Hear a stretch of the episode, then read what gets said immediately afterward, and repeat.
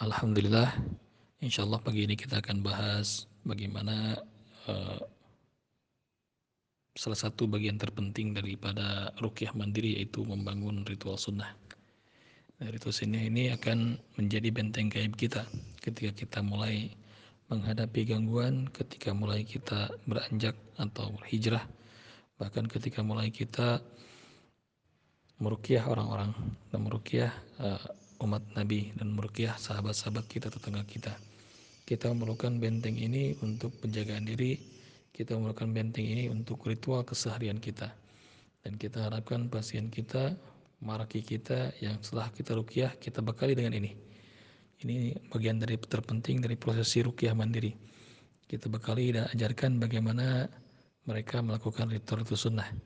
Ritual yang pernah diajarkan oleh baginda Nabi SAW ritual yang umum namun berefek luar biasa terhadap kehidupan, terhadap uh, kesembuhan penyakit yang dideritanya baik itu jasmani ataupun rohani.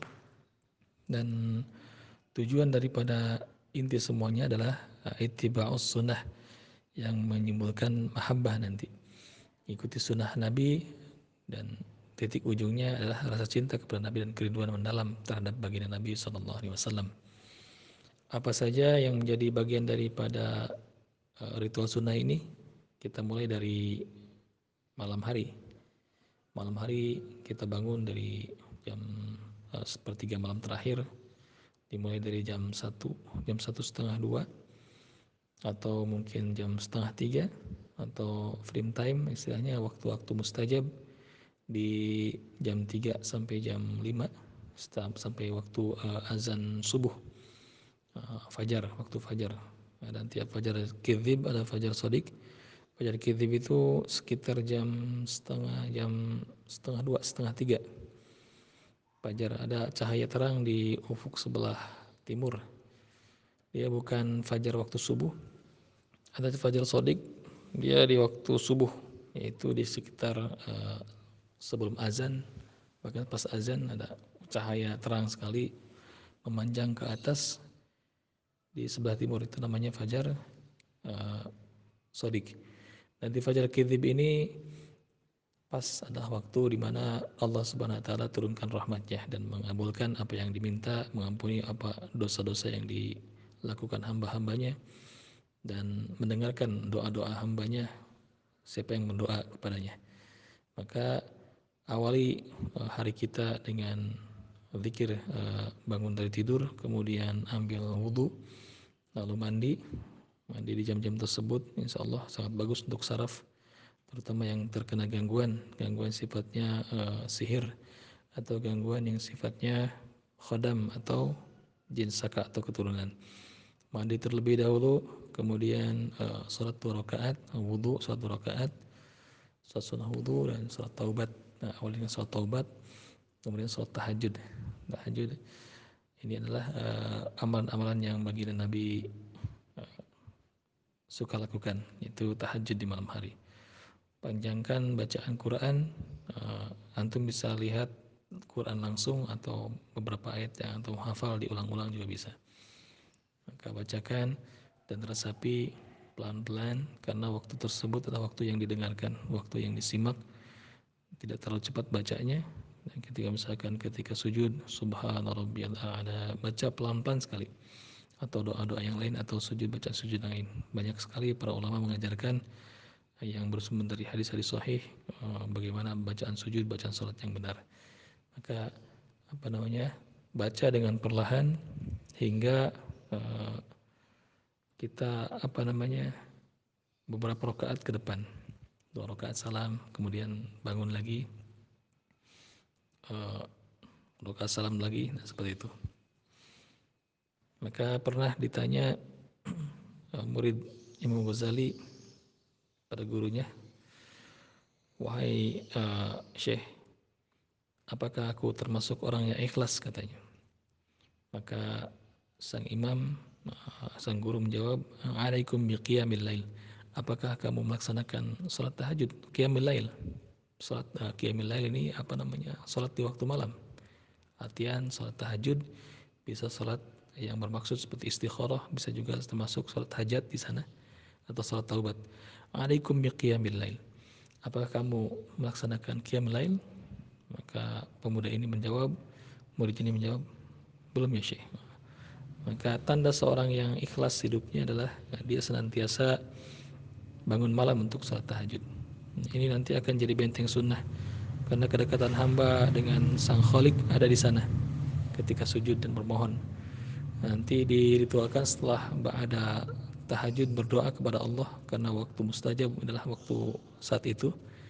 Lakukan rukyah mandiri. Lakukan rukyah mandiri untuk menyerang mereka terus menerus Insya Allah ini banyak testimoni yang uh, melakukan ritual ini di setengah malam, di setengah tiga misalkan atau misalkan jam setengah dua dia bangun, kemudian mulai membangun hubungan baik dengan Allah, mendekati Allah dan berdoa terus menerus dan lalu menyerang mereka balik, menyerang setan-setan yang ada dalam dadanya, yang ada dalam kakinya, yang ada dalam tulang punggungnya, tulang ekornya. Dan mulai dilakukan rukyah mandiri dan berdoa kepada Allah di ujung di ujung tiupan terakhir rukyah mandiri. Jadi rukyah mandiri simpel yang pernah kita ajarkan dari yang teknik tiga kul atau teknik tiupan. Pertama baca ayat-ayatnya, kemudian tiup lalu usapkan.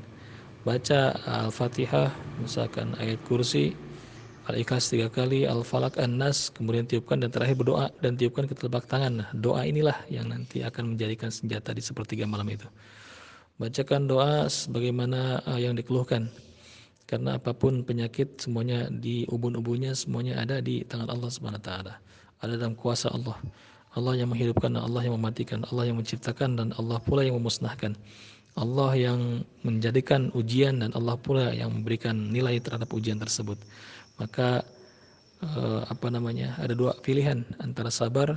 Nah, sabar ini bergerak dan ikhtiar tanpa kita diam, tanpa ada usaha. Tapi sabar ini adalah bergerak, bergerak bagaimana uh, minal mati dan nur, dari kegelapan menuju cahaya. Carilah uh, obat, carilah uh, kesembuhan dengan jalan-jalan yang tidak dilarang oleh agama.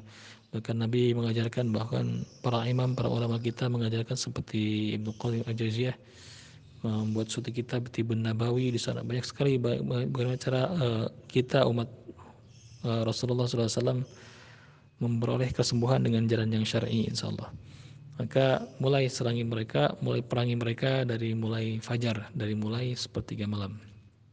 Ini adalah amalan-amalan yang sifatnya sunnah muakkadah atau wajib, hampir mendekati wajib. Bahkan bagi para perukiah, eh, bangun malam adalah eh, perkara yang diharuskan, dimestikan. Antum bisa bayangkan seorang perukiah yang jarang bangun malam atau bahkan subuhnya kesiangan. Oh, na'udzubillah Wah, masya Allah. Ini orang apa namanya uh, tidak ada benteng sama sekali, tidak ada perlindungan dan tidak ada apa namanya uh, pertolongan Allah. Allah alamnya. Karena nusratullah itu diraih, bukan di, uh, diraih dan diusahakan, bukan ditunggu. Nusratullah itu pertolongan dari Allah, diusahakan dari awal. Maka siapa yang menjadikan menjadi wali-wali Allah, kekasih-kekasih Allah, maka dia akan dilindungi di dunia walaupun di akhirat nanti uh, yang kekal abadi. Maka para perukiah uh, sebaiknya kita apa namanya melazimkan uh, bangun malam dan berdoa di sana. Doakan untuk hidayah untuk semua alam. Doakan untuk kesembuhan pasien-pasien kita. Doakan untuk orang-orang yang telah berbuat baik pada kita. Doakan untuk orang-orang yang telah berbuat buruk pada kita. Doakan orang-orang yang telah suuzon pada kita. Doakan Doakan orang-orang uh, pasien-pasien kita akan mereka berah hidayah dan kesembuhan. Karena inti daripada uh, rukyah syariah ini adalah hijrahnya seorang pasien dari mulai kegelapan menuju cahaya. Yang tadinya jalan berjamaah dia berjamaah, yang tadinya tidak menutup aurat dia menutup aurat. Yang tadinya mungkin dia jauh dari agama, dia mau mendekati agama, mau belajar. Itu dia intinya. Karena kesembuhannya ada di sana mungkin seorang sudah lelah berkali-kali bolak-balik ke perukiah atau ke seorang yang bisa membaca rukiah atau mungkin dia sudah berobat ke mana-mana alternatif dan terakhir berujung di para perukiah dan dia berbolak-balik tiap minggu di rukiah seperti itu. Ada sesuatu yang konsep seharusnya rukiah itu cukup sekali. Mungkin bisa diulangi minggu depan dengan catatan itu pun bukan merukiah tapi mengecek kembali apakah jinnya masih ada dalam tubuh atau tidak Jadi cukup ya cukup sekali yang kita perlukan adalah ajarkan mereka bagaimana cara merukyah diri mereka sendiri dengan sebut dengan rukyah mandiri. Mulai dari rukyah rumah, rukyah tiga kul, tiga usapan, uh, tiup usap, baca tiup usap, rukyah air, nah rukyah mandi rukyah, mandi hujan, atau rukyah-rukyah yang lainnya yang telah kita ajarkan sebelumnya. Ini yang jadi inti. Sehingga mereka tidak lagi bergantung kepada kita para perukyah. Atau mereka bergantung kepada uskun, ustadz-ustadz dukun. Atau mereka bergantung pada kikun, kiai-kiai dukun dukun-dukun yang menyamar sebagai ulama, menyamar sebagai kiai. Nauzubillah atau naudzubillah. Maka kita wajib mengajarkan ini kepada mereka. Ajarkan bagaimana cara mereka merukyah diri mereka sendiri. Nah, salah satunya adalah dengan benteng sunnah ini. Benteng sunnah ini mereka kita ajak hijrah. Hijrah ini bukan berarti hijrah pindah tempat sebagaimana Nabi pindah dari uh, hijrah daripada Mekah ke Yasrib waktu itu atau Madinah. Tapi hijrah uh, hati, Hijrah hati, hijrah yang mendalam secara keseluruhan. Udkhulu fi silmi kafah. Masuklah kalian ke dalam Islam kafah secara sempurna keseluruhan. Mulai dari ujung sambut sampai ujung kaki, mulai dari belahir maupun batin. Dihijrahkan semuanya. Dari, dari atas kepala mungkin yang tadinya tidak menutup aurat, maka tutup aurat. Yang tidak biasa memakai kopiah, pakai kopiah. Nah, apa namanya, uh, gunakan apa yang digunakan para umat Islam kebanyakan mayoritas. Mungkin kebanyakan banyak yang memakai kofiah maka pakailah. Itu tanda-tanda keimanan. Tanda-tanda uh, apa namanya tasabuh maka man tasabu biqaumin fahuwa minhum. Barang siapa yang meniru suatu kaum maka dia termasuk golongannya. Termasuk memakai kofiah mungkin terjadi pendapat pendapat antara para mereka golongan-golongan. Ada yang suka memakai kofiah ada yang tidak kita melihat tasabuhnya. Kita meniru kaum muslimin mayoritas kebanyakan mereka memakai kolanis atau kofiah atau surban atau misalkan uh, penutup kepala. Maka kita pun uh, memakai penutup kepala. Nah, seperti itu. Maka apa namanya? Uh, ada dalam sebuah uh, perkataan para ulama kashfur min alamatil fisqi membuka aurat, membuka penutup kepala menandakan seorang yang fasik. Nah, Nah, ini bisa dijadikan pegangan ataupun tidak terserah antum.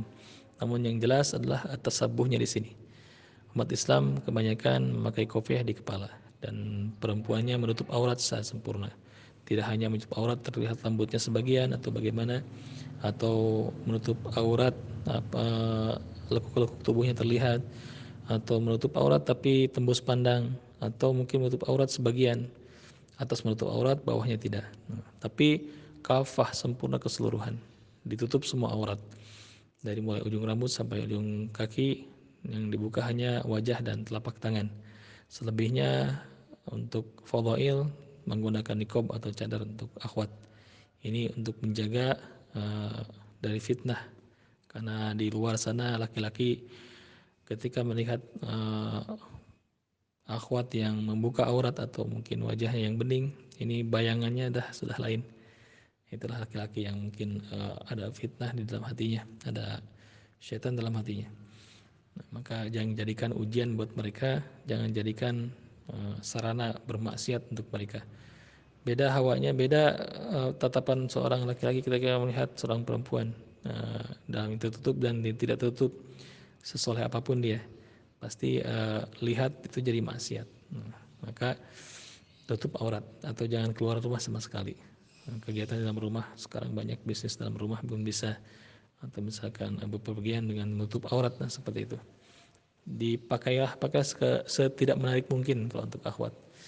Nah, untuk uh, ikhwan tadi baik kopiah dari mulai ujung rambut terus pakai gamis pakaian yang paling sangat disukai oleh baginda Nabi adalah gamis dalam hadis Tirmidzi kita bisa lihat uh, Nabi senantiasa memakai gomis. Gomis ini uh, pakaian yang blus seperti daster ya. Atau dan uh, memakai pakaian di atas mata kaki ini disebut dengan isbal. Isbal ini apa namanya menunjukkan pakaian melebihi mata kaki dan nah ini menandakan orang-orang yang sombong. Maka ikuti saja tanpa harus menyebut itu adalah budaya Arab atau bagaimana. Tapi kita cinta kita kepada baginda. Buktikan. Seseorang ketika cinta kepada idolanya maka apa pun yang dilakukan, apa pun yang dipakai oleh idolanya pasti dia akan mengikuti. mulai dari pakaiannya, cara makan mereka, cara berbicara mereka, cara bercanda mereka, cara bergaul mereka diikuti. Maka uh, anta ma'aman ahbabta. Kamu berserta orang-orang yang kamu cintai. Kenapa berserta orang-orang yang kamu cintai nanti di akhirat kata Nabi? Maka biasanya ditiru. Dan ini menyambung dengan hadis yang pertama yaitu tasabuh Man tasabbaha biqaumin fahuwa minhum. Barang siapa yang meniru suatu kaum maka dia termasuk golongannya. Anda bisa lihat orang-orang penggemar Bob Marley misalkan dengan gaya gele-gelenya, dengan reggae-nya musiknya itu. Mereka rambut gimbal tanpa keramas itu syaratnya. Pakaiannya pun seperti itu dengan upluk apa namanya penutup kepala seperti itu khas mereka apa namanya dengan komunitas mereka gila-gilanya dengan narkobanya juga dengan ganjanya juga naudzubillah ini komunitas-komunitas yang nanti kelak dikumpulkan satu kaum di sana. Hmm. Antum pun bisa lihat orang-orang penggemar pang, musik pang, pakaian dan tindik misalkan sampai lubang telinga dengan penutup lakban atau misalkan tindikan uh, sampai memenuhi uh, wajah dan sebagainya dengan tato dan semacam pakaian-pakaian pun khas dengan mereka. Nah, ini disebut dengan tasabuh. Kita tiru-tiru siapa yang kita tiru? Siapa yang kita cintai? Maka tanamkan dulu uh, perasaan cinta yang mendalam pada baginda Nabi. Cintai dulu Nabi, maka hal-hal yang berat yang menurut orang-orang uh, tidak lumrah atau disebut mungkin Islam Arab atau teroris radikal dan sebagainya, ini akan kita cintai perlahan-lahan karena kita cinta pada baginda. Kita meniru idola kita. Dan baca berpakaian misalkan gamis. Orang menyebut kita mungkin di awal-awal di masjid-masjid, ini orang kalau nggak disebut uh, Islam radikal mungkin teroris juga bisa karena pakainya ngatung, cara ngatung atau mungkin disebut dengan apa namanya sekarang Wahabi. Hmm. Pasti disebut seperti itu. Perlahan mungkin mereka belum paham. Dan kalau mereka bertanya, kenapa kamu pakai gamis seperti ini? Ini pakaian baginda. Saya cinta pada baginda. Idola saya baginda. Kenapa kamu berjenggot? Nah, saya tidak tumbuh jenggot bagus-bagus baginda, tapi minimal saya mengikuti apa yang saya cintai. Seperti itu aja. Perlahan mereka akan paham lama-lama tunjukkan akhlak. Jangan sampai kita uh, memakai pakaian yang dipakai Nabi sunnah-sunnah baginda Nabi semuanya kita pakai dalam keseharian kita tapi akhlak kita tidak pakai uh, akhlak Nabi kita tidak terapkan di kehidupan kita. Akhlak Nabi bagaimana? Pertama tabasam tabasam itu uh, senyum murah senyum tabasam ada wajah akhika sadaqatun senyum kamu terhadap saudara kamu, maka dia menjadi sedekah. Orang takut biasanya. Orang takut karena kita menanamkan pikiran-pikiran kita dalam hati kita bahwa lain dari golongan kita, lain yang tidak memakai sunnah, maka mereka adalah ahli bidah, ahli neraka, sesat. Nah, mengapa kita harus bersahabat dengan ahli neraka? Inilah pemikiran yang sangat kacau, sangat salah. Bahkan Nabi tidak memusuhi orang-orang Nasrani, orang-orang Yahudi, untuk hal-hal seperti ini dalam hal dakwah. Mereka mencintai orangnya, tidak mencintai sifatnya. Nabi mencintai orang-orangnya, tidak mencintai uh, akhlak atau kelakuannya. Kalau kita punya sorban misalkan atau punya gamis yang yang indah atau sorban yang indah. Sorban ini terkena kotoran. Yang dibuang itu bukan sorbannya tapi kotorannya. Bersihkan kotorannya. Yang dicintai, yang dibuang itu sifat buruknya uh, maksiatnya bukan orangnya. Tetap rahmat ini. Uh, in arsalnaka rahmatan lil alamin. Allah Rasulullah diutus sebagai rahmat bagi sekian alam. Maka bagaimana cara Nabi memperlakukan orang-orang Yahudi di Madinah pada waktu itu? Orang-orang Nasrani mungkin ahli kitab.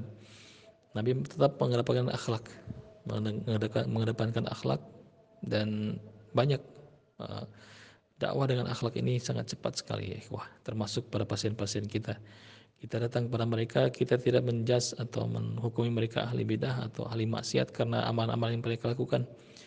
Yang perlu kita lakukan adalah e, memahamkan mereka bahwa ini ada gangguan. Kami ini cinta pada antum. Nah, ceritakan. Anak cinta pada antum, semua sekeluarga. Jangan sampai ter, ter apa namanya? ter, terlilit, terkurung, ter, terpenjara dengan apa aturan seperti ini. Coba untuk bayangkan bisa betapa susahnya melepaskan gangguan seperti ini. Maka dahulukan dakwah.